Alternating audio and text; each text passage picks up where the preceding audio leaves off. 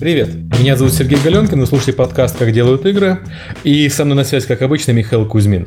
А, сегодня да, у нас я. выпуск... Да, привет. Сегодня выпуск подкаста, посвященный UGC, это User Generated Content и внутриигровой экономике. У нас собрались очень хорошие гости, которые представляют, так сказать, юзер часть э, этой индустрии. Это Михаил э, Дембицкий, Никита привет. Евсиков, э, Павел Протасов привет. и Артем Митягин. Привет. А, ребята делают контент для Dota 2 Workshop и для Unity Asset Store. Мы хотели найти еще кого-нибудь, кто делает для других сторов, но так получилось, что это индустрия новая, поэтому не, не слишком много людей занимается э, в ней еще с нашей стороны. Мы, мы хотели 26 человек позвать, чтобы... Чтобы мало головной боли. Да, с технической точки зрения мы сейчас, наверное, минут 40 провели, настраивая все микрофоны, чтобы ни у кого ничего не фанило, чтобы не было никаких технических проблем. Вот Павел сейчас, например, находится находится на конференции в Португалии, если я правильно понял, и поэтому периодически через него будет там тетенька она, она очень, она очень голосом. хотела в подкаст попасть, но поскольку ей не получается, она стоит у нее на душе и орет ему. Да, Павел, раз уж мы эту тему затронули, что за конференция? Она просто может быть интересна нашим слушателям. Да, да, чтобы мы послушали все тетеньку. Конференция называется Trojan Horse was a Unicorn, проходит э, в городе Троя, Португалия. Организована изначально местными художниками, но здесь, собственно, приглашены все из VFX, в принципе, всемирно. То есть есть ребята из Blizzard, из э, других контор, э, показывают мейкинов по фильмам недавно вышедшим, просто фрилансеры, художники рассказывают о своих, э, ну, как, как там, техники, путь в, в индустрию и так далее. В общем, интересная штука. Понятно. Ну, давай, Серега, сначала, опять же, маленькую новость пропишем. Да, да. Э, минута, как обычно, самой рекламы. DevNight Киев 27 сентября состоится в 3 э, часа в Киеве в киберспорт-арене. Я не буду рекламировать, приходите регистрировать билеты, потому что билетов тупо нету. Э, уже почти 700 человек зарегистрировалось желающих, а мест у нас там 500. Я а, все жду, когда киевские венды начнут стадионы собирать. Ну, как бы да, уже недалеко. Киберарены а, маловато, арена это такое маленькое, маленькое помещение относительно для таких ну, знаменитостей. Киберарена, если что, это самый большой киберспортивный клуб в Европе. Поэтому я не знаю, а, куда мы дальше пойдем. По поводу DevNight еще. Я запустил сайт для devnight.net.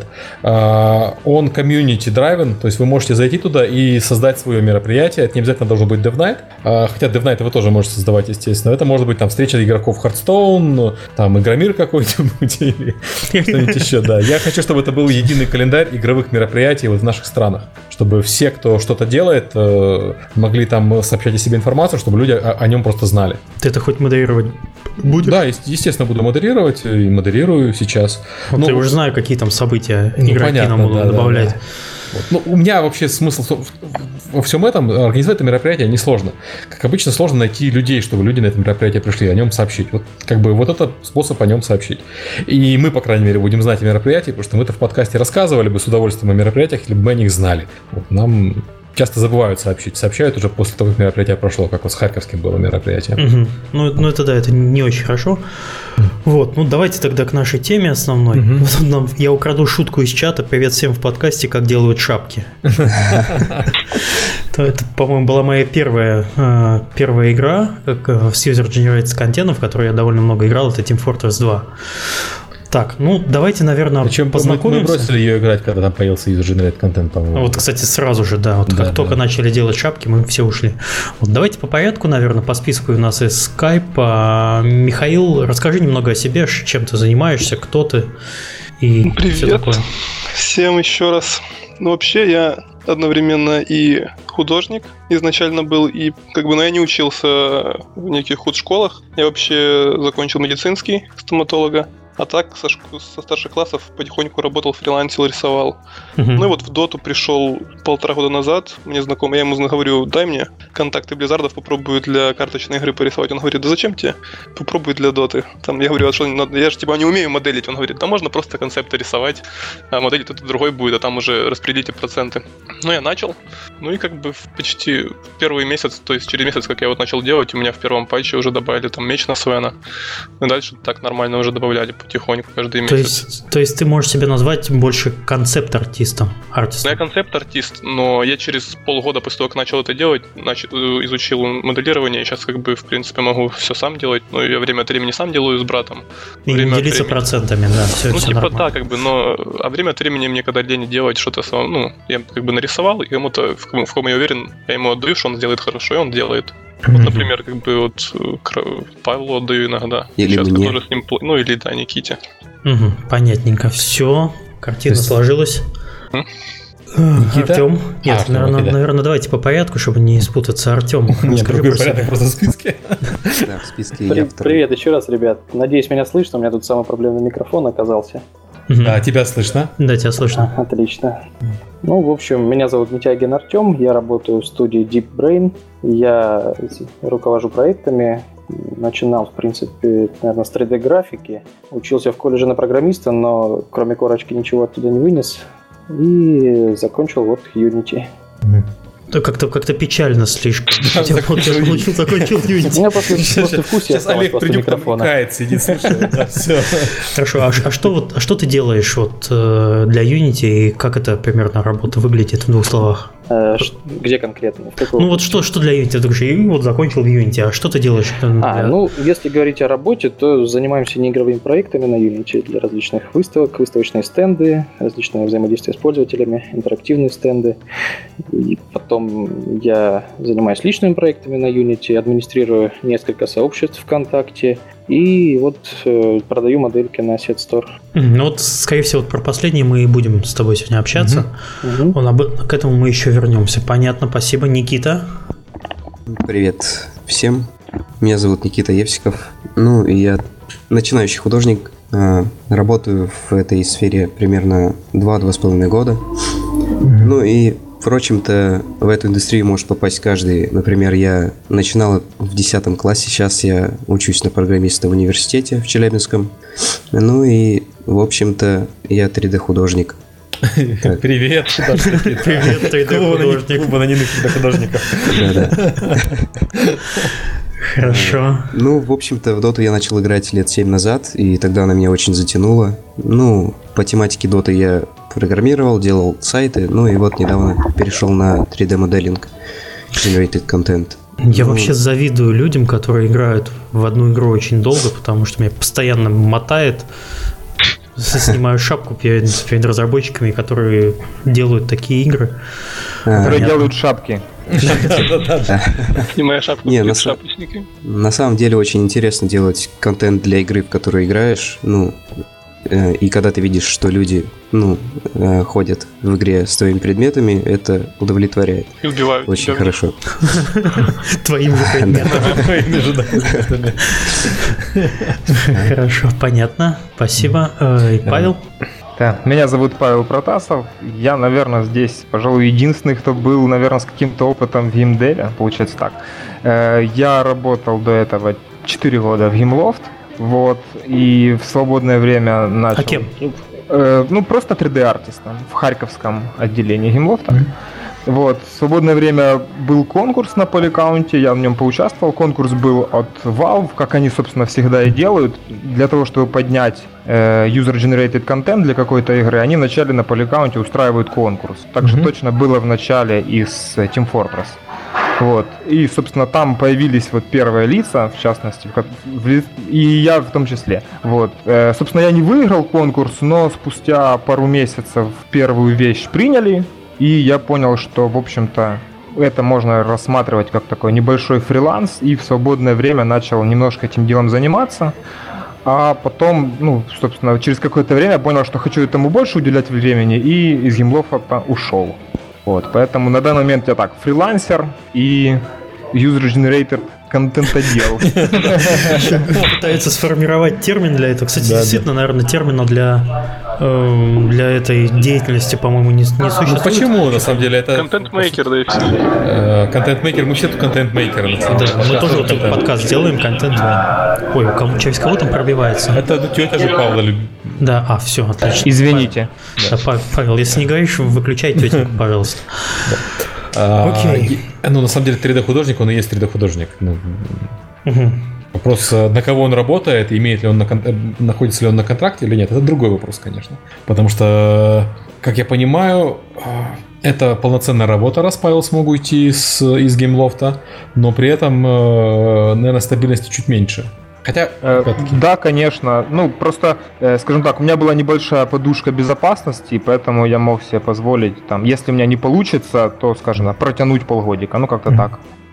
Ну, вообще, как бы игровая индустрия, она сама по себе не, не самая стабильная отрасль, поэтому она подушка, мне кажется, нужна даже если ты просто работаешь в игровой компании. Или матрас там, не знаю. Да, матрас безопасности. А, окей.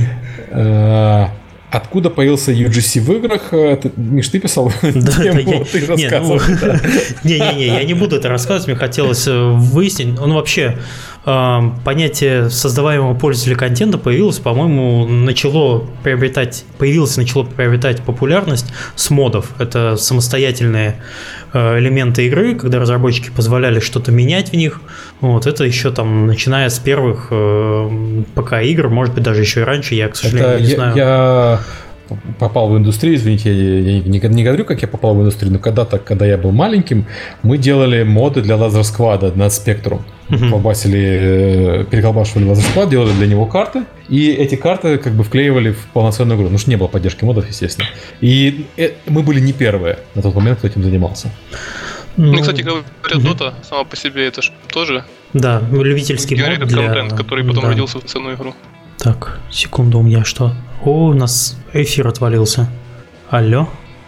Да, мы тебя слушаем. Алло. Да, Нет, да. А, да, да. Окей. Даже я тут. А, все, видимо, YouTube сглючил, бывает такое. А, я хотел просто задвинуть мысль о том, что разработчики, которые поняли эту концепцию, то, что на, и на контенте разрабатываем пользователя можно зарабатывать, они, скорее всего, взяли его из Web 2.0. Э, из интернета. Это когда ты делаешь какой-то сервис, предоставляешь пользователям возможность э, и просто зарабатываешь на том, что делают пользователи. Самый простой пример... Э, YouTube, собственно, да. Ну, YouTube довольно сложный пример, это не простой пример. Самый простой пример это, это интернет-форум. У тебя есть какие-то пользователи, они пишут посты на форум, контентом для форума являются вот эти самые сообщения, а администратор форума зарабатывает там на рекламе. Соответственно, перенести эту идею. Это что... медиамагнат, э, Миша. А, да, меди... медиамагнат, да. Ну, если кто знает, там, да, есть, есть маленький свечной завод. И эту концепцию удалось, наверное, кто у нас первый из разработчиков начал делать э, деньги на том, что делают для них пользователи. Я уже, а, ну, собственно, Valve нас начала делать деньги, потому что она а, купила Counter-Strike и выпустила его как отдельную игру, если я правильно помню, а потом Team Fortress. Да, то есть э, я, я, слушай, у меня опять там с эфиром проблемки, я не могу э, это... Алло? Слышно а, меня? Что-то у меня опять либо интернет, либо YouTube Слышно хорошо. Ну, вроде да, все нормально. Так, проблем нет. Странно, странно, да. Ну, извиняюсь, мысль, мысль начинает теряться, но, в общем, давайте перейдем к бизнес-модели. Вообще, как это все происходит? А, пользователи делают э, какие-то ну, делают какой-то контент для игры, разработчик им позволяет это делать и делится э, частью дохода э, с теми, кто, это, кто делает этот доход, дополнительно к тому, что они получают напрямую от собственного контента. Как примерно обычно это выглядит? Вот расскажите мне, пожалуйста, как выглядит вот э, это дело в Valve. Я не очень сильно знаком, потому что никогда не ходил к ним э, в Store, и ну, это называется, как у них это правильно называется-то? А Я могу начать. Workshop. А, да, Steam Workshop это называется. Да, Steam Workshop. Как он устроен, вот. расскажите. Э, устроен он следующим образом. Собственно, из любой игры, которая есть у Valve и которая поддерживает Steam Workshop, можно, например, как, ну, насколько я знаю, из Dota, э, через э, сам клиент игры можно загрузить определенные вещи, будь то э, вещи для э, каких-нибудь героев, э, NPC, в данном случае это курьеры и ворды, есть еще худы, лодинг скрины, кастомные звуки и, по-моему, некоторые анимации. Вот, э, собственно, из игры можно эти вещи зааплодить туда, к ним на сервер, залить к ним иконочки, э, рекламные какие-то баннеры, постеры э, и ну, какой-то description дать, описание. После этого эта штука появляется в Steam Workshop, э, и люди начинают за нее голосовать. Некоторое время она висит в новых, потом может выбиться неделю в популярные. Она висит, на неделю висит э, популярных, может висеть две недели, потом уходит не, я, я, я имел в виду чуть-чуть другое. Я имел в виду, что не, там есть несколько категорий. Ну, собственно, человек заходит,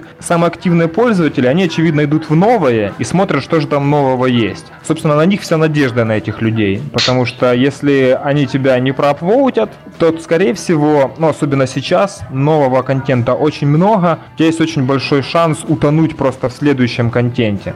В этом плане к Valve большие претензии тому, как эта штука организована. Ну, это чуть-чуть отклонюсь, но скажем так, Steam Workshop явно хорошо подходил для Team Fortress, но довольно плохо подходит на данном этапе для Dota. Mm-hmm. Вот. Ну, для сравнения, вот играет 9 миллионов, да, например, в нее, а то считает топовая вещь, считает 9 тысяч голосов, это уже очень много считается. То есть вот если сравнить, сколько людей голосует и сколько играет, то есть процентом или сколько или меньше, я не знаю. Ну, ну это схожие вообще схожие цифры для любого free-to-play проекта, когда пользователь вообще хоть как-то интересуется платным контентом в этом проекте, если его не, пу не пушить? На самом деле бывает разное. Я как бы так нескромно скажу, что у меня есть шмотка, у которой 40 тысяч голосов, кажется, но это исключение. Это ну, исключение из правил. Как правило, 10 тысяч это очень хорошо. 10 тысяч голосов это 10 тысяч покупателей или 10 тысяч людей, которым просто понравилась шмотка? Нет, это, это, это те, кто за, ну, и там есть такой показатель, как просто пользователи, которые зашли к тебе, э, ну, на твою страничку и посмотрели mm-hmm. на эту вещь. Есть такой показатель, сколько лайкнуло и сколько дизлайкнуло. Последний mm-hmm. это особенно интересный показатель. О нем, я думаю, все кон- контентоделы могут долго разговаривать. Потому что кто эти люди и зачем они это делают, не совсем понятно. Хорошо. И эти людей в основном именно так вначале хорошенько проминусуют, а потом уже потихоньку ты поднимаешься из этого всего. А порог вхождения какой-нибудь есть? Что нужно для того, чтобы начать, кроме того, что сделать модельку и все? Вообще, есть люди, которые играют в доту, есть люди, которые не играют, да, в нее. Угу. То есть, вот у меня был друг, у него как бы, он как раз уволился, там нужны были деньги и все такое, я ему предложил просто попробовать, но точно ему было трудно. Во-первых, мало просто вот взять, я хочу сделать вещь, я ее делаю, да? Как бы там же есть специфика у всех героев, э, куча нюансов, и то есть если ты в нее не играешь, то довольно трудно сделать что-то адекватное, которое людям понравится. Ну, можно, конечно, но если ты играешь, намного проще это сделать. То есть это два разных порога для тех, кто уже играет и кто не играет. Если ты да, уже играешь, да. и ты умеешь рисовать, ты уже можешь нарисовать что-то и с кем-то сотрудничать. То есть минимум нужно а, рисовать или моделировать что-то одно. Премодерация есть какая-нибудь? noite. Нету. Нет. Никакой премодерации нет. То есть изредка, туда, изредка простите, можно в любую похабщину загрузить и в принципе ничего не будет. Ну, валовые да. некоторые вещи изредка, типа, они обычно, типа, если не принимают, то там они ничего не пишут, просто не приняли и все, да, она висит себе. Но угу. в редких случаях они могут, типа, там, не принято, знаешь, ну, то есть, да, ну, было... точно не подойдет туда. Как правило, они так делают, когда им вещь, в принципе, нравится с технической точки зрения, но она, к примеру, не подходит по стилистике, но им нравится стиль. Вот такое было, по-моему, с одним из сет на Dragon был, которым написали прям не принято, человек переделал его через полгода, его приняли. Угу. А, слушай, по поводу Valve я хотел от себя добавить. Я просто был на конференции на Steam Days, где они рассказывали, как это все развивалось. И изначально же э, у них не было никакого интерфейса для загрузки UGC. Они принимали все это вообще по имейлу. А люди, ну, когда это Team Fortress еще был, не Dota. Люди им слали свои модельки в разных редакторах сделанные. И внутри студии э, сотрудники уже допиливали эти модельки, чтобы их можно было вставить в игру. И для них это был как эксперимент. Они хотели посмотреть, вообще будет какой-то интерес со стороны э, людей, которые умеют что-то делать руками, вот так вот просто отсылать модельки в расчете на то, что когда-нибудь потом за них будут деньги. Причем изначально же они деньги даже не обещали, они просто разрешили сделать свои шапки. Когда у них это пошло, они стали делать к этому уже интерфейс. Собственно, основная идея Valve по поводу UGC была, я, нас слушают просто разработчики, не только люди, которые хотят делать контент, а в том, что надо делать UGC э, какими средствами получается, чтобы оценить, насколько людям ваш UGC, UGC вашей игры интересен, а создателям и, собственно, пользователям. И если интересен, тогда уже напишите софт, и все будет работать как положено. А если не интересен, то и не будете тратить ресурсы программистов на это дело. Да, в этом, в этом плане, забегая наперед, конечно, было бы круто, если бы больше разработчиков поддерживались такой тенденцией, потому что, в принципе, художников много, но стилистика Valve не всем подходит, не все любят, умеют, э, поэтому, ну, если бы там, к примеру, бы в Call of Duty было бы UGC, то я думаю, много интересного шматья бы появилось, условно говоря, так. Ну, я думаю, что UGC сейчас будет больше, потому что Steam Dev Days, э, вот этот январский, он был во многом посвящен тому, что э, Valve стимулировала разработчиков делать, э, ну, не делать самим, а подключать э, валвовский же воркшоп. И сейчас я знаю, что уже есть сторонние разработчики нормально с платными воркшопами, не только с бесплатными. Jewelry сейчас появилась буквально вот наверное, месяц назад, может, меньше даже. То есть ну, не был же Don't Starve, э, был же этот, э, э, господи, мексиканская такая игра, ну, про мексиканских борцов. Там тоже был контент, просто что там не было воркшопа в плане, что его нельзя было покупать. Гуакамели а ты имеешь в виду? Да, Гуакамели, да. Вот, то там был бесплатный как бы воркшоп. Первый не, вот Чивори сейчас как раз платный будет. Mm. Ну вот, Плат, не нравится. Платность на самом деле важна, это сильно влияет на качество контента. Mm. То есть это позволяет людям, скажем, не искать какую-то шабашку для того, чтобы, там, не знаю, квартиру оплатить, а, у них есть, допустим, там вечером два часа в неделю, они будут потихонечку что-то делать, зная, что, в принципе, может быть, это не только весело, а еще какую-то денежку принесет. Mm-hmm. Да, это, собственно, Valve то же самое говорили, что появление денег повышает качество и повышает количество радикально. Потому что качество повышается на самом деле не так страшно, как, как все думают. А, ну, самые талантливые люди все равно что-то уже делали, э, просто за идею. А повышается количество желающих, которые хотят заработать, и это, ну, как обычно, уровень качества у них не, не всегда хороший. Но в целом качество тоже растет. Ну вот хорошо, мы поняли, как попасть, э, как э, сделать там первую модель. А как на этом начать зарабатывать? Вот вы можете я понимаю, что есть, э, существует уже какой-то рынок, есть какая-то конкуренция. Вы самостоятельно можете выставить цену на продаваемый предмет, э, делать какие-то изменения цен, следить за этим или всем этим управляет Valve? Valve всем управляет. Есть единственный момент, есть один способ повысить шансы принятия вещи в игру.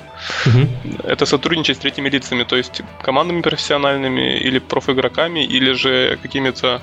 Есть там один YouTube канал Dota Cinema, который тоже типа от своего имени выпускает. То есть они берут проценты с вещи, за это они предоставляют свою аудиторию, ну, после у себя на канале, у них там больше миллиона подписчиков. И это повышает. Сколько дармоедов-то понабежало. Вот, ага, вот.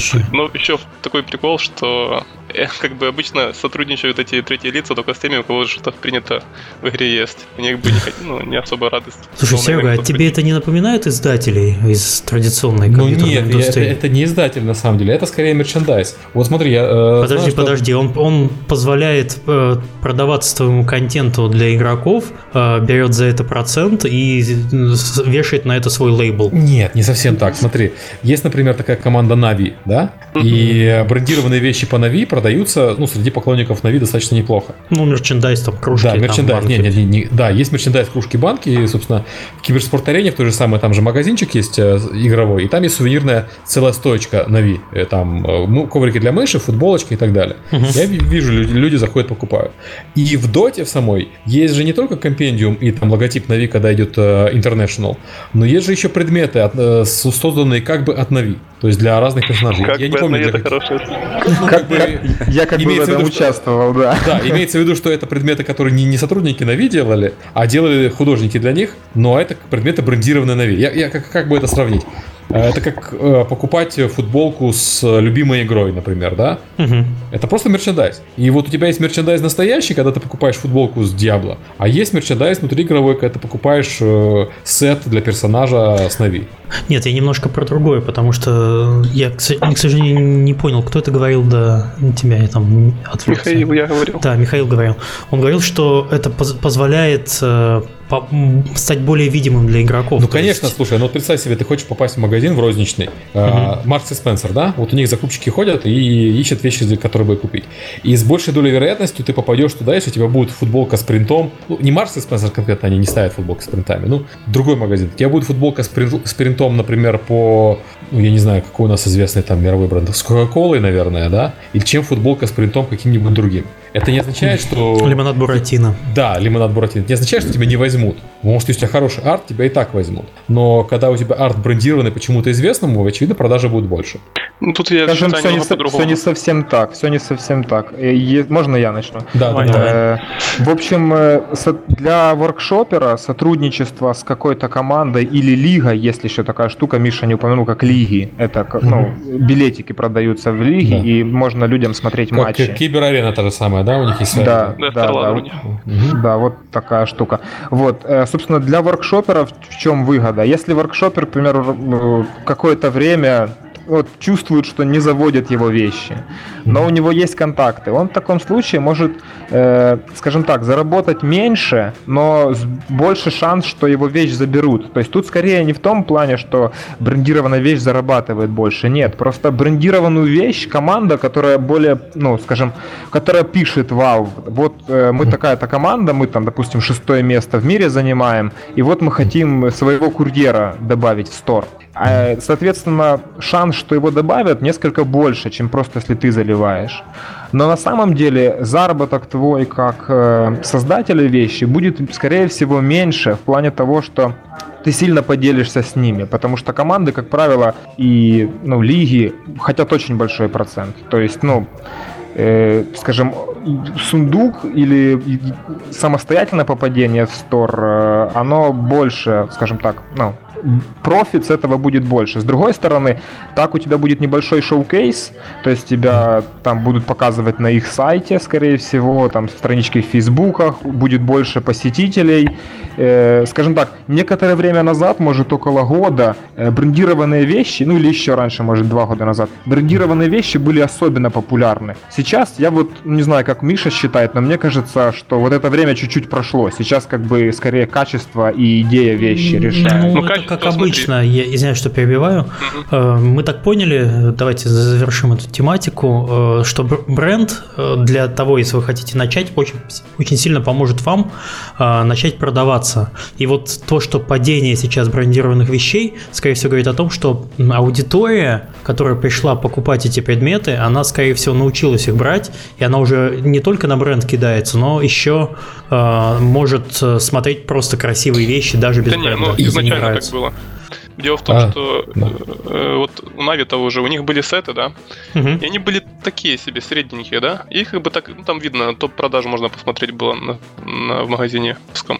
И там они не были в топ-продаж, которые были средненькие. И, например, вот от другой команды зашла вещь, которая там изменяет спецэффекты, все там картинки, скиллов, все изменяет, и вот она хорошо зашла, то есть как бы и то, и другое брендированное, но одно типа с качеством хорошим, а другое с плохим, это уже давно было. А почему сейчас не так это все популярно? Потому что раньше было мало брендир- брендированных, а сейчас, считай, на каждом каждом углу все хотят все эти вещи, и все хотят. Вот и та команда, их уже этих команд, то есть на трэшле было 16, вот сейчас каждая из себя хочет вещь, ну, сет. Слушай, а вот э, такой теоретический вопрос. Ну, я знаю на него ответ, но давайте вас послушаем. Э, предположим, что у нас начина... в игру входят большие игроки. То есть, э, э так, еще раз. Э, рынок предметов в доте, он относительно небольшой. Разработчикам выплатили 10 миллионов э, долларов э, за прошлый год. Это означает, что игроки заплатили 40 миллионов долларов. То есть, ну, это, ну, это сравнимо с продажами такой хорошей игры, но это там не супер-пупер деньги, да? Потому что все-таки задействовано много народу. Э, Грубо говоря, там фри-то-плей игра какая-нибудь да. может э, ну, примерно схожие деньги вместе зарабатывать. Да, да, да. Но при этом это все равно это хорошие э, показатели. Так вот, предположим, что у нас рынок, ну, не предположим, у нас в 2014 году, очевидно, рынок вырос э, заметно. И в 2015 у нас приходят туда, э, э, ну, кто в игры в первую очередь идет? Киношники и сериалы. И у нас приходят, там, я не знаю, Хоббит. И у нас появляются брендированные сеты по Хоббиту или брендированные сеты по Игре Престол. Как Хоббит, вы думаете? Хоббит 2, моба по Хоббиту. Да, да, да. Такие же моба под Властелином колец. Да, да, да. Ну, так. Я имею в виду киношники приходят и говорят, а вот давайте вы для Steam Workshop по нашей лицензии сделаете вещь ну, по, на, по нашему фильму. Понятно, что сначала придут люди поменьше и по менее известные, ну, когда появятся сериалы и кино, как это повлияет на рынок? Пройдет еще, два, пройдет еще два года, и Burger King появится в вашей этой доте. Ну, Проблема в том, да. что там есть такая характеристика, как, чтобы оно подходило вселенной доты. Скорее потому, всего... Потому и сказал Игра Престолов и Хоббит. Неужели То есть, ну, фэнтези такой. Да, да. Мне ну, кажется, да. зайдет довольно хорошо. То есть, ну, потому что, в принципе, скажем так, идеи, они, конечно, не заканчиваются у людей, но когда что-то свежее появляется, ну, а в данном случае это будет ново, то есть, ну, к примеру, ты бегаешь в сете какого-нибудь там Глоина, да, угу. то есть это, это будет, в общем-то, свежо. И на первых порах, мне кажется, это будет довольно большой успех. Главное героя подходящего подобрать, потому что угу. там не так с этим все просто. Еще не на всех можно делать до... далеко. Ну, мы поняли, что Valve не позволяет насиловать свою вселенную все-таки откровенно пока еще. Ну, пока да. Я, давай посмотрим на Team Fortress 2 и успокоимся. Это, наверное, один хуй немного урок с Team Fortress. Не, они в Team Fortress говорили, что у них был эксперимент, они хотели понять, на каком этапе пользователи начнут ругаться на шапке. Давайте еще дожмем, да? Да, а, да, начнут ругаться. И пользователи не начали. Они просто писали на ту тему. Хорошо. На самом деле просто идеи заканчиваются и начинается такое exaggerated преувеличение всего. Давайте про бизнес-модель продолжим. Хорошо, вы продали вещь. А, замечательно. Что дальше? То есть вот эти вот деньги, которые вы получили, возможно, вы их еще в руках-то не держите. Как их получить? Сколько этих денег? Какой процент? Ну, сколько в смысле не количество денег, а вот в какой процент и как часто можно получать выплаты? Давайте Давай, я расскажу, уже что-то потому что я молчу, тут что-то сижу. Ну, в общем-то, если предмет добавляют, то, ну, на почту, грубо говоря, приходит письмо, что ваш предмет приняли, ну и следующий патч, который добавляют э, все предметы в доту, э, Извиняюсь, появляется ты предмет опять. в игре. Серега? Да, есть немного. Да-да-да, слышу. Ты фонишь опять. А, ваш предмет добавили, а, он находится в игре. А, Valve устанавливает сами цену, не мы устанавливаем цену, Valve. А, и далее типа покупают этот контент. Затем а, вообще платежи проходят через а, полтора месяца. Ну, то есть, если предмет добавлен а, с, а, у нас в сентябре, то платежи будут в конце октября. Ну и за этот момент Valve еще смотрит э, этот контент. Если он где-то ну, украден без лицензии, то они его удаляют. Это вот дает время. Ну и вот в конце месяца следующего вы получаете деньги. А, деньги нам приходят на банковский счет, ну, на банковскую карту проценты мы получаем 25% от продаж. Э, то есть в магазине, если предмет стоит 100 рублей, мы получаем 25 от него. Ну и между собой мы, конечно, делим. Э, допустим, Миша художник, э, он получает процент такой, я такой, и потом эти проценты делятся. 25 ну, рублей мы делим, а, грубо говоря. Обычно еще людей волнует вопрос начинающих. Проблем с российскими банками нет никаких, вы просто получаете как перевод от непонятной компании. Ну, тут российские и украинские банки. Так, ну, да, да, да. Ну, во всех странах по-разному, но в принципе вот мы получаем в России деньги, мы должны платить налоги. Ну, каждый год в апреле мы там налоговую форму заполняем и отдаем свои кровные 13%.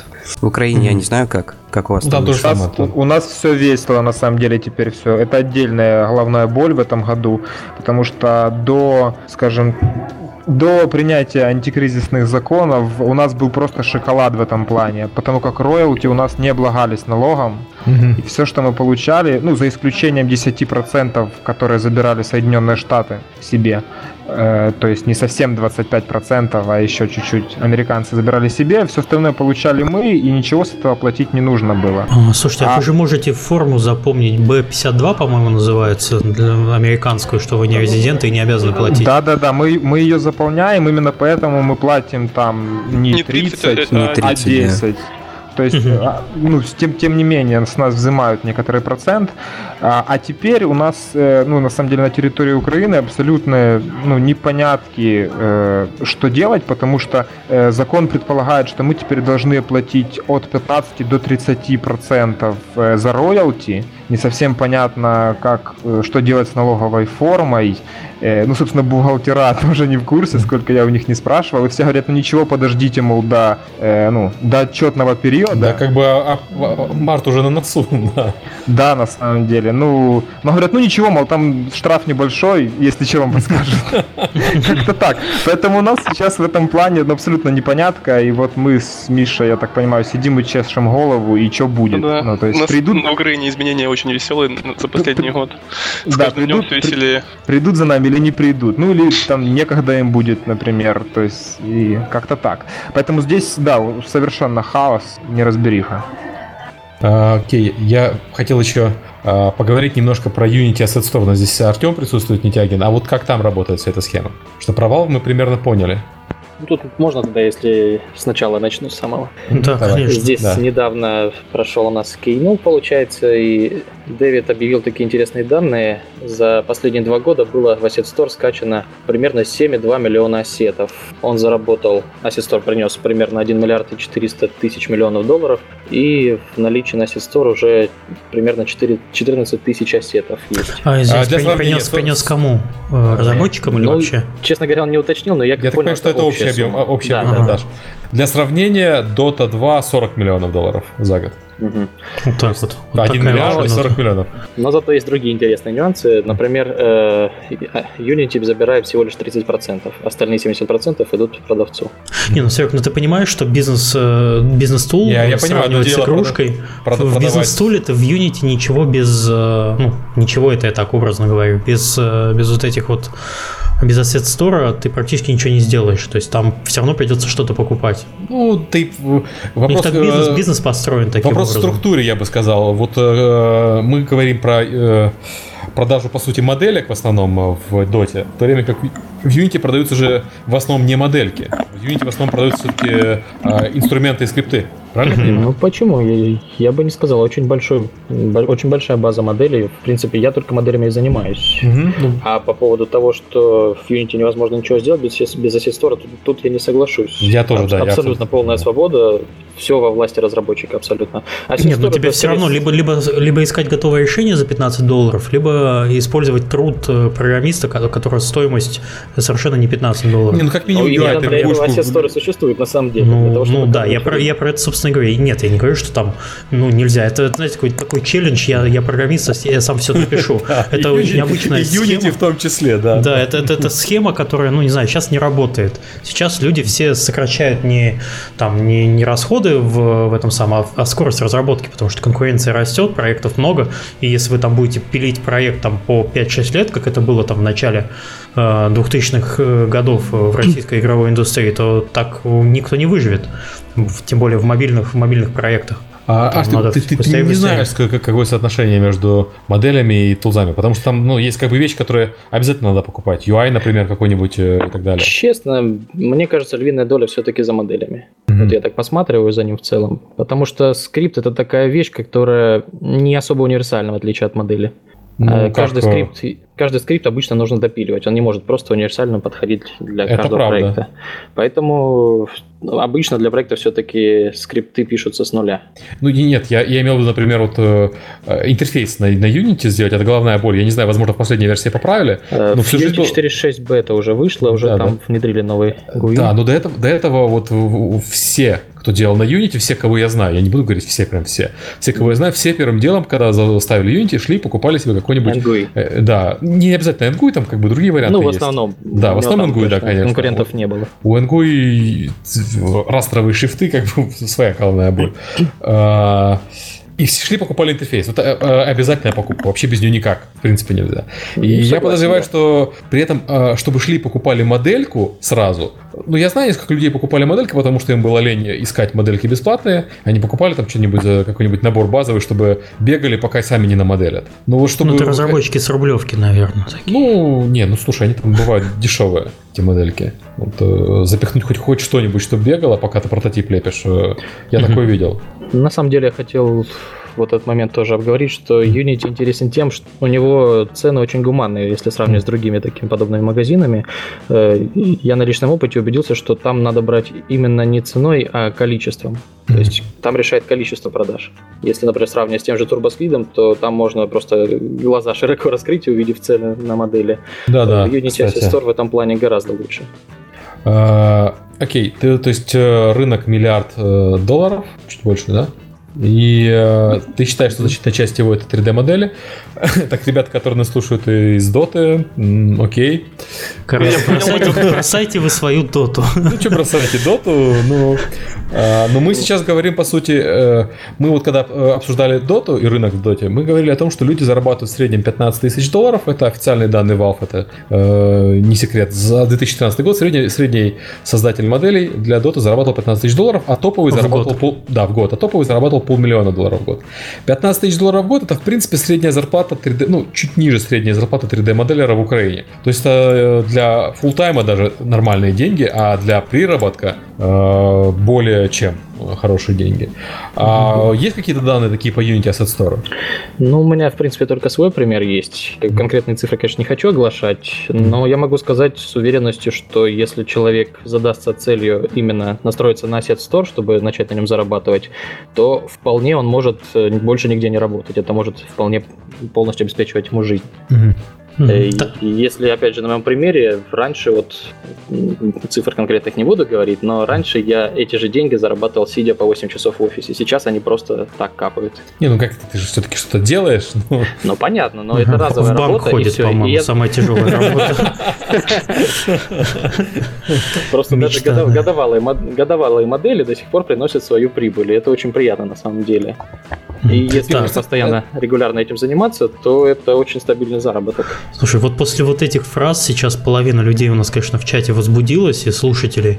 А теперь расскажи, что нужно для того, чтобы попасть в Asset Store и как начать э, людям разрабатывать, то есть ну, там работать с этим стором. Что нужно? Окей, okay, как начать? Нужен человек, и нужны какие-то полезные навыки, которые могут пригодиться в разработке.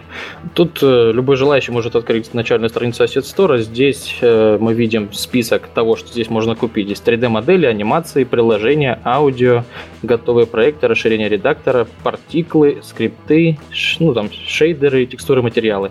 То есть полный спектр, все, что может быть в играх. Соответственно, это 3D-моделеры, программисты, там аниматоры, композиторы, могут целые команды. Там вроде еще GUI для 2D-шников. Ну да, конечно, художники, само собой, да.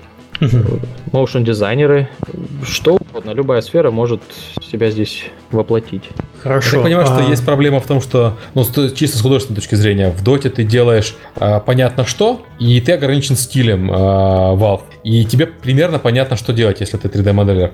А здесь же ты работаешь на а, аморфную аудиторию, там, и сколько там у них, 3 миллиона активных э, разработчиков, а, которым непонятно, что нужно заранее Фу, никогда не угадаешь. Мне это, кстати, ну, хороший да, вопрос родился. Cover Где люди идеи берут? Где люди берут идеи для того, чтобы что-то сделать? Ну, кроме собственных проектов.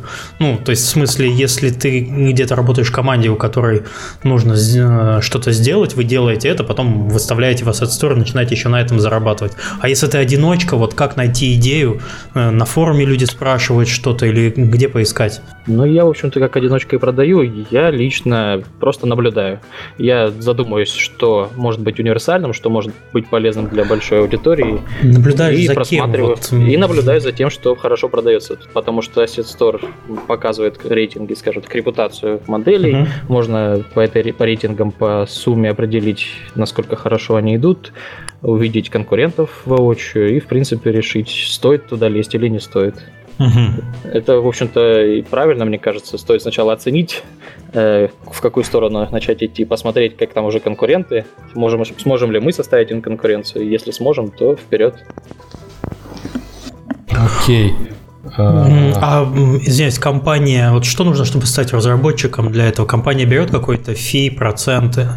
Там... Unity забирает 30% с прибыли. Остальное... А вступительный взнос нужен какой-нибудь? Нет, ничего не нужно. Нужно только скачать Unity, скачать определенный ассет э, для, для создания ассета. О, господи, вот, вот, вот оно началось. Да, немножко страшновато выглядит, но в итоге зато это будет удобно для покупки для других людей, потому что благодаря этому, благодаря этим усилиям очень легко все это в Unity импортируется, и сразу можно работать с тем, что мы купили.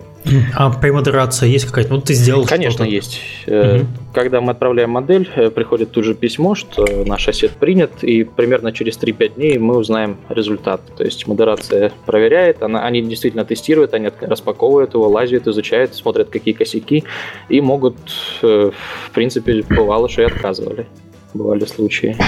Ну, то есть есть набор правил, по которым надо следовать, что если что-то делать? Набора правил конкретных нет, но как бы принципы, они понятны тому, кто продает. То есть, во-первых, это должно быть качество приемлемое для игр.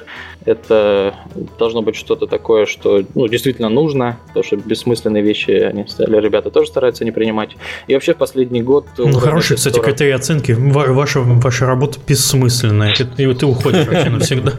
Ну, то есть это, если это нельзя написать, ну, то... Был у меня момент, когда я сделал пак э, пропсов для разнообразия уровней, и там я решил одну из моделек выставить просто бесплатно. И я выставил швабру. В общем,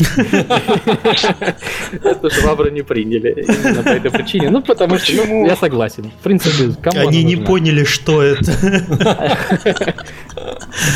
Это антенна? Это что? Разработчики Unity не знают, что такое швабра. Отлично. Самый полезный предмет, между прочим, если ты делаешь игру про кухню, например. На швабру. Чаще всего они э, отвечают, говорят причину. Ну, бывало, конечно, случаи, что и не говорили, они имеют на это право. это в договоре указано, что мы имеем право без указания причины, но указывают, я встречался, что причина, допустим, там такой-то у вас косяк, надо исправить. И вот можем исправить и повторно отправить. Хорошо, а вот любимый вопрос Сергея, мы уже ответили, что альтернатива работы, вот делать пользовательский контент для других больших продуктов, это в принципе оправдано, как мы все поняли.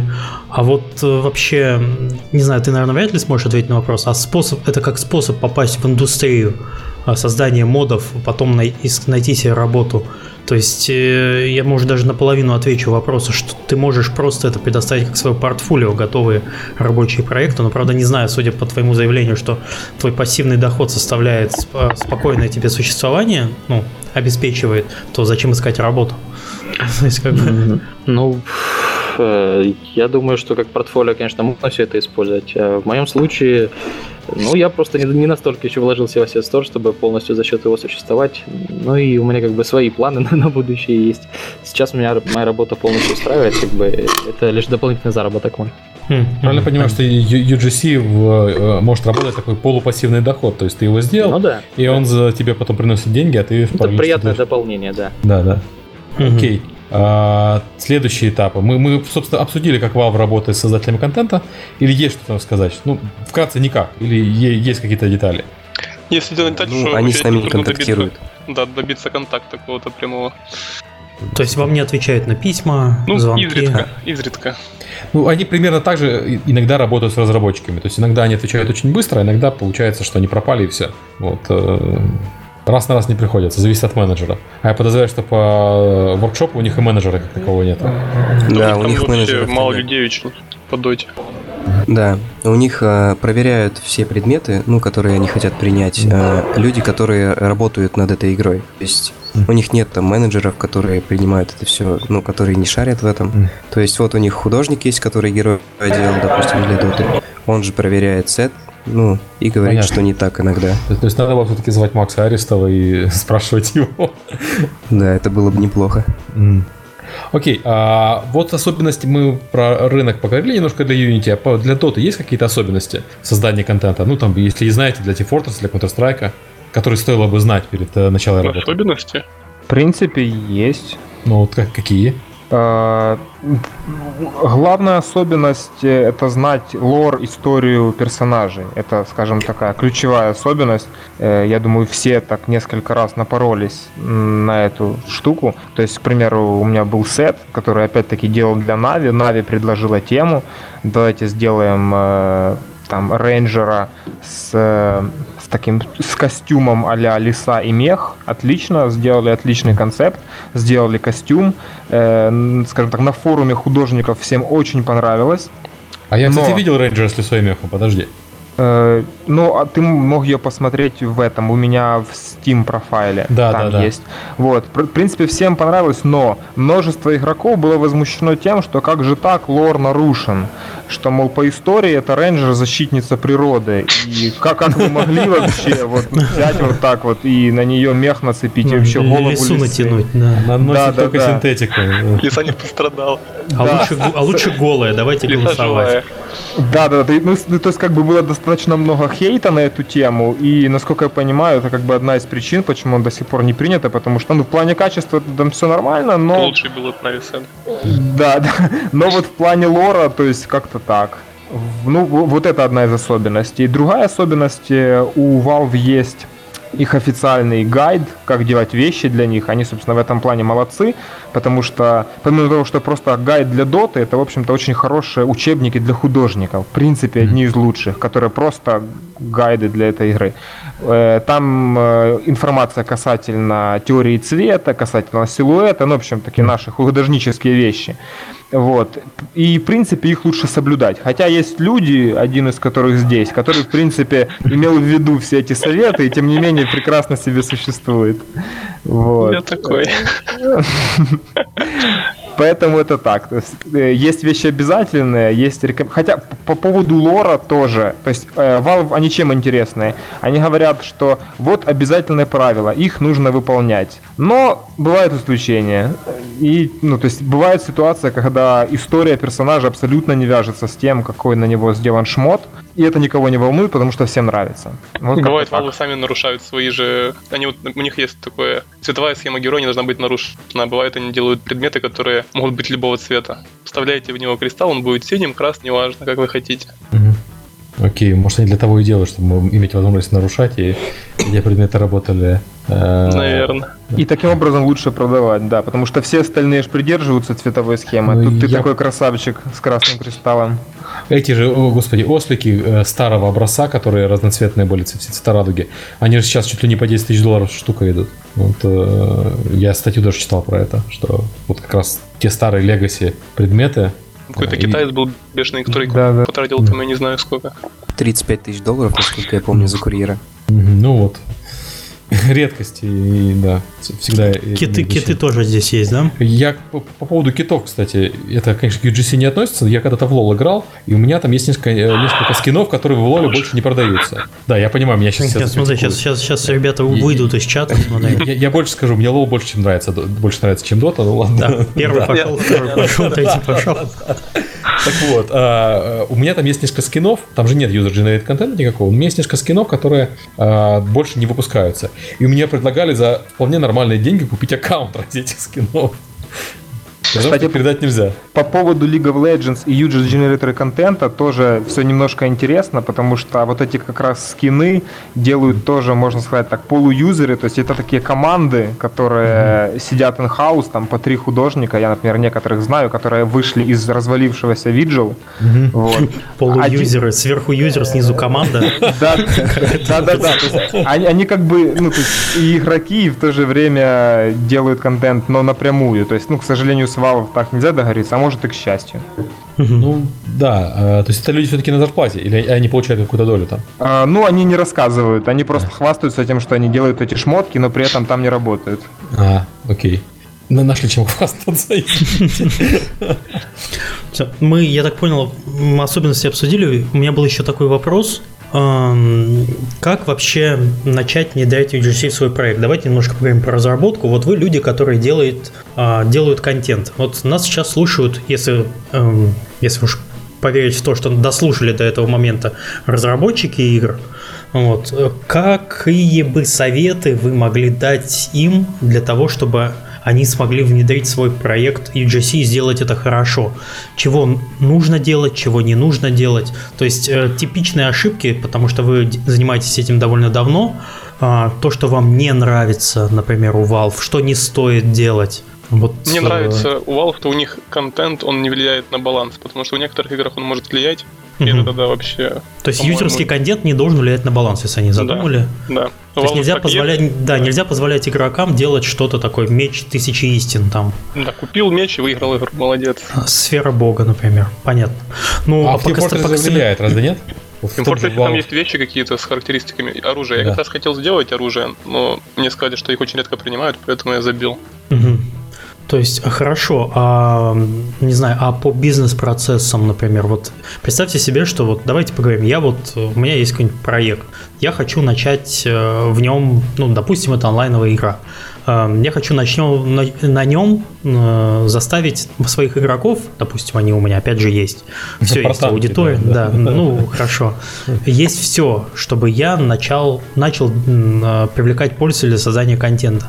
А, что мне нужно сделать? Ну, хорошо, магазин. Окей, какой это должен быть магазин? Надо копировать у Valve или не все надо копировать? Для начала нужно сделать, наверное, удобные тулзы для подгрузки этого контента. Только хотел а, сказать. Инструментарий ну, для, для работы. Скажем угу. так, э, ну, инструмент, да, инструментарий очень важен. У Valve в этом плане они так, у них Valve Time явно, поэтому они очень потихоньку добавляют инструментарий. И если вспомнить, что было там два года назад, то сейчас, конечно, намного легче работать, намного легче заводить в игру. То есть э, сейчас вроде появился какой-то редактор материалов. Там Для вроде... модов как раз таки. Да, да, да. То есть появляется потихонечку редактор частиц и так далее. То есть, ну, потому что иначе, насколько я знаю, люди частицы тоже делают, но это как бы очень сложная операция. Там чуть ли не через, э, как это называется через игра? другую игру они Да, делают. да, через тоже на, на сорсе, как я а, там забыл.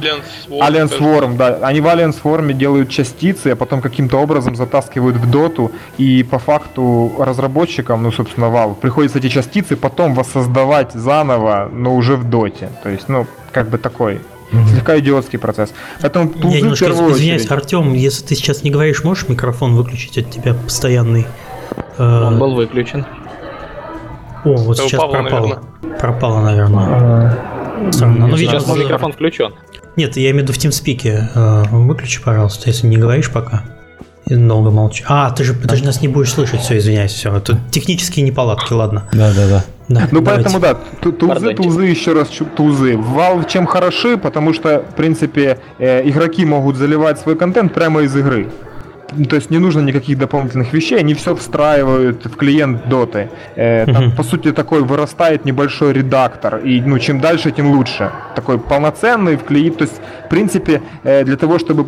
Это таким образом уменьшает порог вхождения в разработку. То есть, по сути, любой человек может посмотреть, что вот, вот он редактор, и, а может быть мне взять что-нибудь запилить туда, и уже это будет его стимулировать разобраться с тем, как вещи делаются, и, ну, и дальше уже пойдет процесс. Хорошо. Хорошо, первый это редактор, понятный. Тулзы, да. Э, да, тулзы, хорошо. Второе гайды к ним. Гайды, да, как, как, как, как все этим безобразием пользоваться. Хорошо, тут, в принципе, вопросов никаких. Магазин, советы по магазину. Ну, то есть, как, что нужно, чтобы... Ну, вот вы ругались на магазин Valve, да, вот а что, да. что, что надо сделать, чтобы не так было? Слушай, я в него зашел, там вот справа такая менюшка э, показать продукты, выпадающие в каждую из следующих категорий.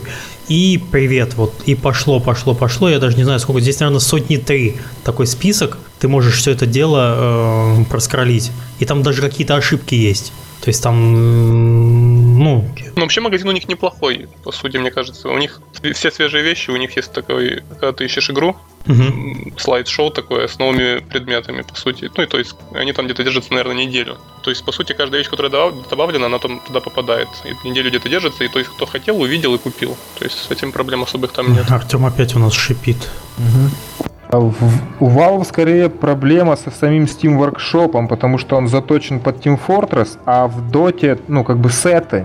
Поэтому получается, э, ну, по сути, 32 иконки есть, да, или сколько их там, 18, для того, что сейчас вот фичерится на этой неделе.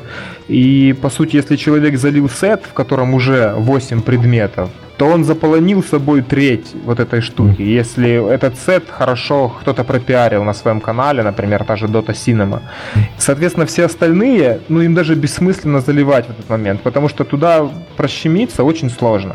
И, собственно, было много предложений, что, ну, пора бы больше категорий сделать. То есть категория э, сетовые вещи, категория курьеры, категория варды. Это было бы, ну, логичнее. То есть, например, а так, да, еще а, это. А так все скопом лежит, и, ну, это, это затрудняет, скажем, ну, фичеринг, что ли, в процессе. Угу. Ну, я просто сейчас зашел, зашел в предметы, но там адски ад творится. Лучшее, что есть, это я могу посмотреть новые. Вот, хотя бы я могу узнать, что вышло из новых предметов. Ну, напомню, как, как в самом э, Steam это все работает. Так, Артем опять шумит, это, конечно, вообще... Я у себя, чтобы это в эфир не шло, я извиняюсь. Если Артем начнет говорить, скажите мне, пожалуйста, чтобы я мьют снял, потому что в эфир это, это тяжело. Угу. А, окей. А, слушайте, а я вот как раз хотел Артема сейчас дернуть. Э. Э, да, извините. Да-да, я тут. Вот у нас кроме Unity Asset Store, у нас появился сейчас Unreal Asset Store. Э, Артем, можешь что сказать по, по этому поводу? Честно, только что об этом узнал. Окей. Но я знаю интересную особенность, ну, видимо, до сегодняшнего дня она была актуальна. Я знаю ребят, которые, работая в других движках, не в Unity, специально качали Unity, чтобы купить ассет, скачать его, вытащить из папки там модели текстуры и запихать в свой движок. Но, видимо, это сподвигнуло. Ну, очевидно, сподвигло, э, сподвигнуло Unreal то, что там миллиард долларов проходит мимо компании Epic. Вот, э, совсем. И это, наверное, обидно.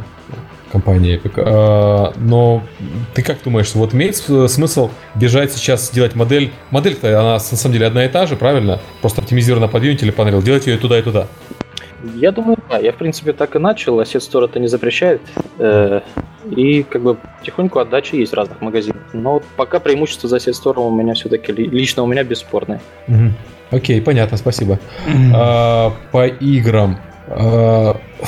Нет, нет, нет, подожди, еще я, те, я тему еще не закрыл. Ага. Подожди, тут еще самое главное. Деньги. Как, э, что не так сейчас с деньгами? Э, по мнению, например, э, Valve.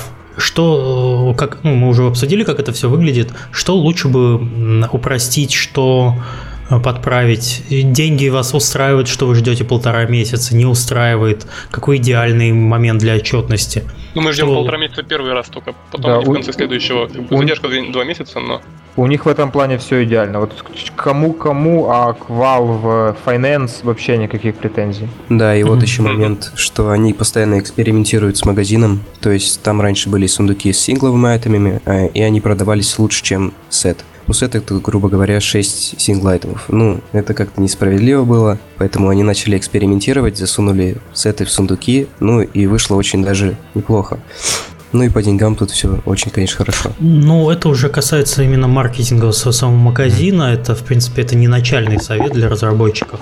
Mm-hmm. То есть э, сделайте нормальную бухгалтерию и отчетность перед прозрачную отчетность э, перед своими игроками, чтобы они четко понимали, за что они получают деньги. Никаких, наверное, там мутных э, условий в плане, в плане отчетности, да, я хотел добавить, что это многие пишут, э, ну, собственно, те, которые хотят, видимо, участвовать, люди пишут, а вот сколько ты заработал на чем-то там. Вот дело в том, что в плане отчетности Valve ничего не предоставляет. Они просто присылают тебе там ну, твою небольшую, все. да, просто твою небольшую зарплатку, которая там, ну, условно говоря, у тебя с всего. Ты не знаешь, что у тебя хорошо. То есть ты просто можешь догадываться, что у тебя продается и все. Вот это, кстати, это, это какой-то странный косяк. То есть они не показывают показывают тебе, на чем ты больше всего зарабатываешь. Э, да, да, нет, нет никакой информации нету. То есть ты а вы говорите, да... все хорошо.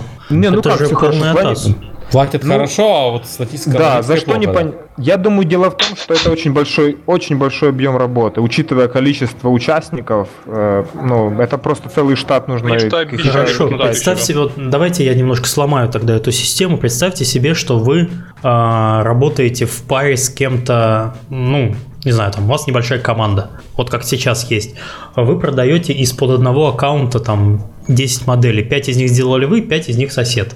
И Нет, так как... никто не работает. То есть вот так вот, вот именно особенность того, что Valve не отчитывается, вы, вы вынуждены собственные модели заранее договариваться, вот я хочу вот эту модельку, э, делаю под этим аккаунтом. То есть вам приходится платить там десятки аккаунтов, чтобы... Мы можем одну модель делать и туда вписывать несколько разработчиков с процентами оговоренными. А, вот так вот. А, вот так вот. вот. Это, вот это То хорошо, есть вы кстати. изначально делите... Да, мы сами определяем, делим, и они уже потом, как мы написали, ну, так они шлют. При этом все равно, скажем, тот же самый Google показывает тебе твои источники доходов. Это как бы принципиальная вещь. Да, то есть вот, вот, вот, это, вот это большая, ну, для меня лично это большая проблема, чтобы разбираться, это, конечно, такой Мы сюрприз. Мы смирились за год. Ну, ну, понятно. То есть э, разработчики не делайте так вот, делайте прозрачную отчетность. В конкретно хотелось бы видеть, за какую модель, сколько человек получил, сколько копий продано и какие проценты. Чтобы понимать, что делать надо, а что делать не надо. Да, да потому что мне было лично сложно, если бы я сделал там хороший, хороший предмет и плохой предмет, а в среднем я не понимаю, какой предмет мне следующий делать. То есть я сделаю, скорее всего, какой-то средний предмет, и это, для, это очень плохо для развития. Вот. Ну, это на, это на самом деле теоретика. Ну, по факту, да, все с этим смиряются и просто привыкают к тому, что вот как-то так. То есть, конечно, аналитики не хватает, и было бы здорово, если бы она была. Но нет и нет. Наверное, у Valve есть на то причина. Ну что ж. Тут... Они, думаю, они, я думаю, они, это костыли какие-то оставшиеся от первых версий воркшопа и там какой-нибудь Team Fortress. То есть, ну, так делать на самом деле ну, нельзя. Давайте поругаем mm. все-таки Valve, что его хвалить. А вот Давайте. у нас Артем... Half-Life 3 не сделали до сих пор. что ругать, да. Хорошо, а вот Артем может, наверное, сейчас победоносно заявить, что в Unity Asset Story такого, такой фигни нет. Ну да, там как раз картина прямо противоположная. Yes! Э, в плане оплаты, в общем-то, все тоже четко. Мы свои 70% получаем каждого 15 числа каждого месяца. Там самый, выгод, самый удобный вариант это PayPal. Оттуда мы уже вводим куда хотим. И откуда, в принципе, практически откуда хотим. Ну, правда, я знаю, что с Украиной и Белоруссией сейчас пока еще... Ну, не очень. А там есть ли другие варианты, кроме PayPal? Да, там есть. Там и на MasterCard, по-моему, можно еще какие-то варианты. Но там везде, там или какие-то... Надо было налоги отдельные платить или что-то еще. PayPal самый простой и быстрый вариант. PayPal, да, в Украине не работает еще. И в Беларуси. Но вот в России он тоже недавно начал работать, с сентября прошлого года, по-моему. Вот. И... Ну, ребят, если плане... что, завести PayPal аккаунт, чтобы принимать деньги, на самом деле не сложно в другой стране. Поэтому это, ну, это, это звучит страшно, а на самом деле нет. А чтобы вывести? Нет, ну, с, с, с, с PayPal эти деньги выводить может спокойно, в принципе. Сейчас нас Галенкин плохому научит. Давайте, давайте ему не продолжать тему.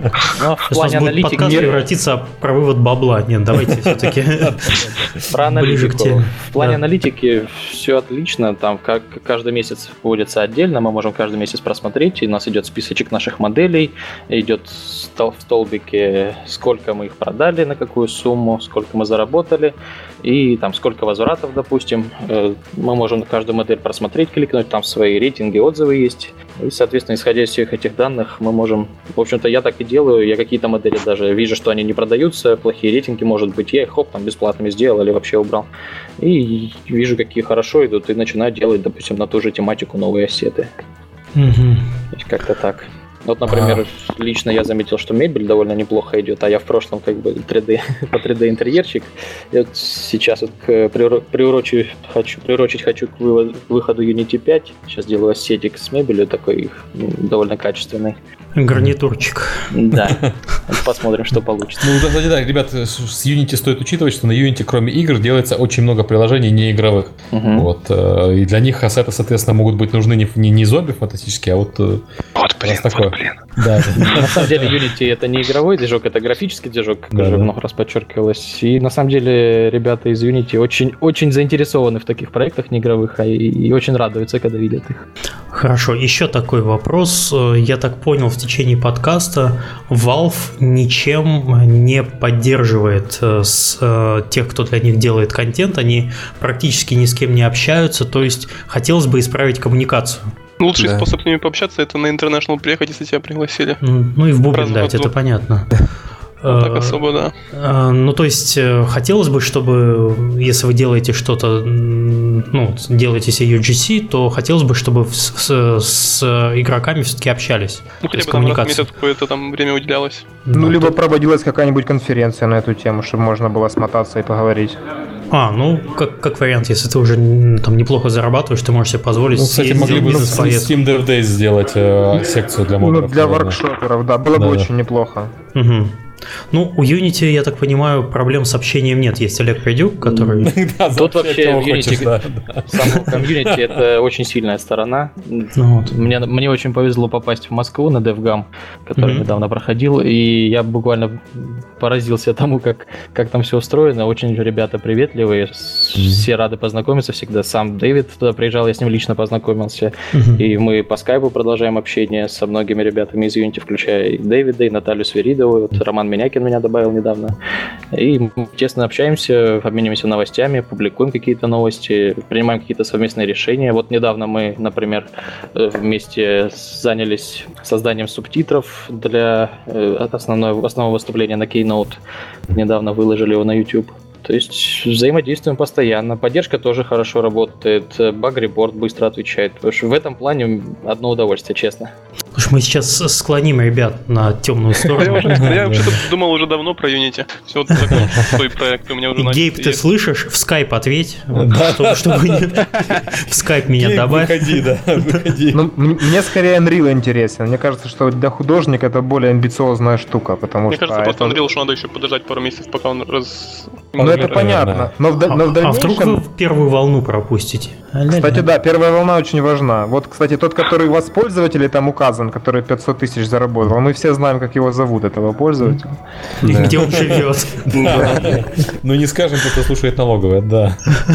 Не, не, не, не переживайте, я думаю, у нее все с налоговой хорошо в этой девушке. Это там уже девушка. Вот Ты так что девушка? Я, Да, возможно. А может это и кое-кто. Мне кажется, это кое-кто другой. Шах и мат.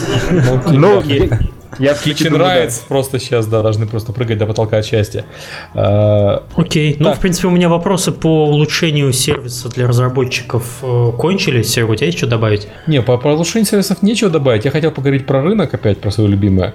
О, вот да. э, у нас тема э, является ли это бизнесом. Мы поняли, что по зарплатам это уже работа. То есть работа не такая стабильная, но работа. А насчет бизнеса. Вот недавно я э, вышел ссылку на статью про ребят, которые втроем работают, как маленький коллектив. Мгм. У них компания, которая занимается исключительно UGC для Dota. А, Когда я Так. сейчас смотрю на, на объем рынка Unity Asset Store, получается, что рынок Unity Asset Store э, сравним примерно по размерам со всем российским игровым рынком. Вот э, он там 1,3 миллиарда долларов оценивается. А, Любит Серега драматизировать, вот Да, сравнивая и, такие вещи. Ну почему? Не, подожди, у тебя русские игроки покупают игры и платят, тратят денег в играх в год 1,3 миллиарда долларов. Пользователи ну, хорошо, нет, у тебя нет, тратят это впечатляет, нет, Серега, Да. это впечатляет примерно как объем груди сравнивается, там, не знаю, с диаметром дула. Ну почему? Вот- Подожди, это объем рынка, это и то, и то объем рынка. Чем у тебя Хорошо. отличается? Не-не, хорошо, все. И это почти пол Майнкрафта, да? Ну да. Ну, Майнкрафт Полтора инстаграма. Майнкрафт как раз нельзя сравнивать, это, это да, это тогда я драматизировал в посте. А вот когда мы говорим про рынки, вполне можно сравнивать. Ну, И я имею в виду, что ты собираешься зарабатывать, э, ну, конечно, никто так не делает, делать игру чисто для русского рынка. Ну, Почти никто, кроме там одной компании или двух компаний.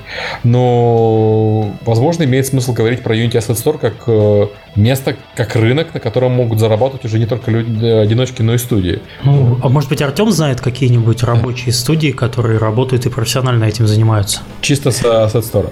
Ну, конкретно, честно говоря, не знаю, но у меня есть ощущение, что очень мно- много команд, на самом деле, вместе делают какой-то конкретный пак ассетов и вместе под одним именем его продают. Ну, у нас скорее был вопрос, есть ли выделенные студии, которые ничем кроме этого не занимаются? В этом плане. Да, в этом плане. Ну, то есть именно, Ну- э, именно ассетовые, потому что мы понимаем, что там Ташарен, который НГУ делает, он, по-моему, только этим зарабатывает. Э, Вот у ну, ты него так получилось, просто у него- они это делают? Или это группа фрилансеров, скажем так, которые сговорились и решили... Ну, в любом случае, чтобы был, были какие-то известные имена, бренды на этом рынке, которые Тут, вот честно работали. говоря, затрудняюсь ответить, я не исследовал этот вопрос. Мгм. Даже несмотря на, на ком- коммуникативность и открытость Unity перед разработчиками, э, таких вот они громкие имена не пиарят. То есть Нет, нету success такого story. нету, Вот, нет, нет. тут вот Серега вот как раз, вот почему он упомянул э, вот этих э, компанию, которая для Dota. Это очень хороший способ для, для пиара. То Да, есть, да. Олег, если ты сейчас слушаешь, вот возьми и пропиарь, найди компанию, которая занимается э, разработкой для Asset Store и сделайте success story. Это очень было бы интересно почитать, как они тоже это все начинали, как э, пре- превратили это в бизнес, потому что пока кейса превращения... Да, потому что рынок Да. явно больше, чем в Доте, но пока кейсов мы не видим. Хотя, наверное, Да. они могут быть. То есть, как Ну. бы, если по, с- э, по коду есть, значит и по графике должны быть какие-то такие истории. Ну, В плане и- это тоже не единственная история, кстати. Мгм, То есть А вот как- Dota, она более, более раскручена в этом плане. Да, да. Ну, вот, собственно, я сегодня здесь на конференции встретил ребят из Германии, которых студия зовется Airborne. А, Они, собственно, вначале сделали небольшую игру, потом, очевидно, у них было такое затишье межпроектное. Они начали участвовать в доте, сделали тоже несколько шмоток. И, ну, вот я с ними встречался сегодня, они говорят, ну, это, в принципе, да, так немножко денежка капает. То есть, если... То есть, у них достаточно сейчас проектов уже других, и они сейчас э, Steam Workshop не очень занимаются, так разве что, может, для себя чуть-чуть. Э, но они это использовали как, как пиар тоже своего рода. То есть, что вот мы как бы вот такие вот классные ребята, и все там делаем. тоже участвовали, да, все делаем, заказывайте нам. Он говорит, что они сейчас в этом не участвуют, потому что, ну, Dota это такое, ну, повезет, не повезет, а для студии, конечно, важно иметь какие-то контракты более да, вот, ну, кстати, элемент такого, такой русской рулетки, будет продаваться модель или нет, она не позволяет э, какие-то проекты, потому что я не знаю, например, как организовать в данной компании отдел маркетинга, чтобы они ну, отч- отчетность какую-то и рост продаж показывали. Там непонятно, все зависит от э, одного источника. Ну, как примерно сейчас в мобильных играх тоже ты не поймешь, она выстрелит или нет. Там тоже не всегда все можно предугадать. Вот, понятненько, хорошо. То есть однозначного ответа на то, что бизнес это или нет, пока, ну вот, кроме нескольких отдельных success story, ну, просто нету. Ну, даже то, что это работа, уже как бы здорово, на самом деле. Ну, да. И люди занимаются любимым делом, которое потом перерастает в, в, серьезный, в серьезный бизнес.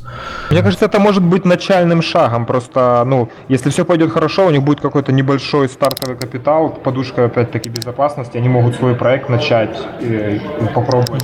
И потом выходить на все сторы и глобально доминирование, а потом продаться ну знаю, да, ну либо опять-таки начнут работать на кого-то, как ну как многие э, аутсорс компании, просто с, уже с именем. Угу. Окей, понятно, этот вопрос мы для себя закрыли. У меня вот был еще такой вопрос про другие игры, э, которые основаны на UGC. Э, может быть, ну вот, например, из, из последних, которые на слуху, ну там не то чтобы можно что-то продавать или что, Майнкрафт, Landmark, Neverwinter Online. Ну, кстати, у Sony же собиралась открывать рынок, если, может быть, даже открыла уже. У них есть рынок только для Америки и Канады пока. Угу.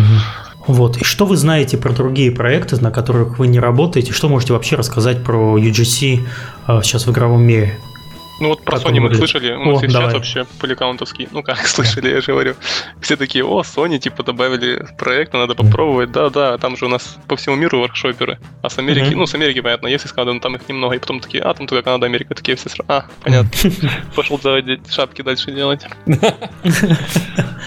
На самом деле американцев действительно не, не так много, как, скажем, из Европы и из стран третьего мира, ребят. Наверное, потому что, ну, опять-таки, как вот я сегодня общаюсь с людьми и вижу, что им, они об этом даже не слышали. То есть они не воспринимают это как серьезный доход, они очень сконцентрированы на своих проектах.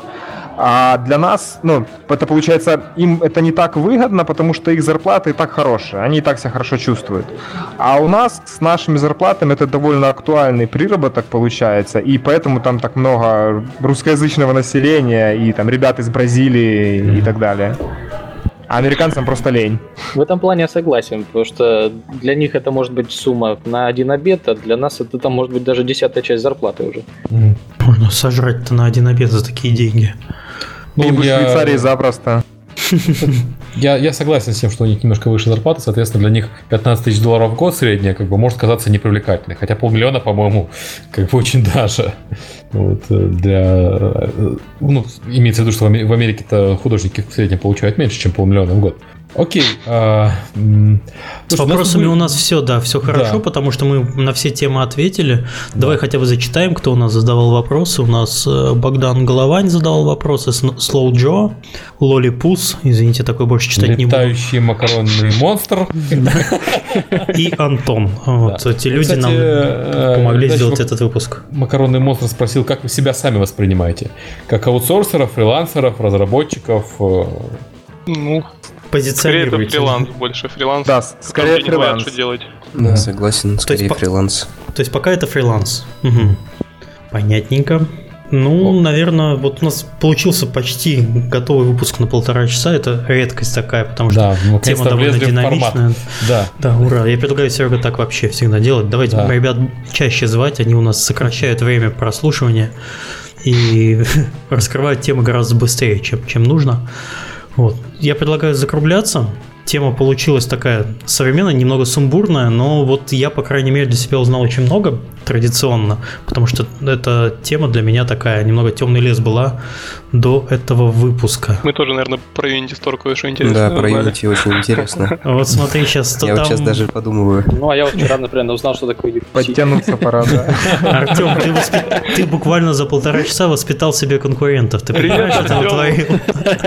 Нет, ну, на самом деле... Больше в подкаст не придешь я только рад буду, если русские ребята сейчас начнут или украинские, или белорусские Хорошо. идти на Asset Store и как можно больше ассетов качественных делать. Я Что, только за объединяйтесь, да. Объединяйтесь, общайтесь, делитесь опытом.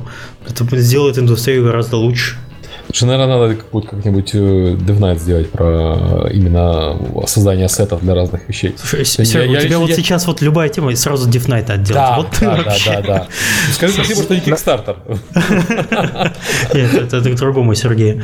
На самом деле было бы круто, чтобы у нас был какой-то DevNight, но для художников, потому что постоянно есть какие-то геймдизайнерские вещи, вот чтобы а художникам а собраться было бы неплохо. был для художников. Да, ну, еще один сделать, да. Ну, круто. Да. Э, ну, год назад был, который для художников.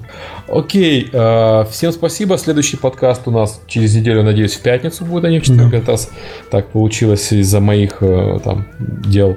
И мы планируем плейтесты обсудить, но пока еще не, не финальные. Да, у нас есть... Вообще, кстати, осень хорошо началась. У нас подкасты расписаны там до середины октября уже, как минимум. Народ как попер-попер. Вот. Но если у вас есть какая-то идея, напоминаю, что вы всегда можете написать Сергею или мне, э, предложить себя в качестве спикера, если что-то недосказано у вас в подкасте, вы хотите поделиться каким-то опытом, всегда открыто для диалога. Почта есть у Сергея на сайте, моей там нет, но он всегда меня на поставят в копию. Так что да. пишите и будем разговаривать, комментарии, общаться. В комментариях, в Твиттере, в Фейсбуке, как бы где угодно, мы везде отзовемся. Да. А, все, всем спасибо. Спасибо, что спасибо, пришли, ребята. Все, всем спасибо, да. Всем пока. Всем пока. Давай, пока. Пока.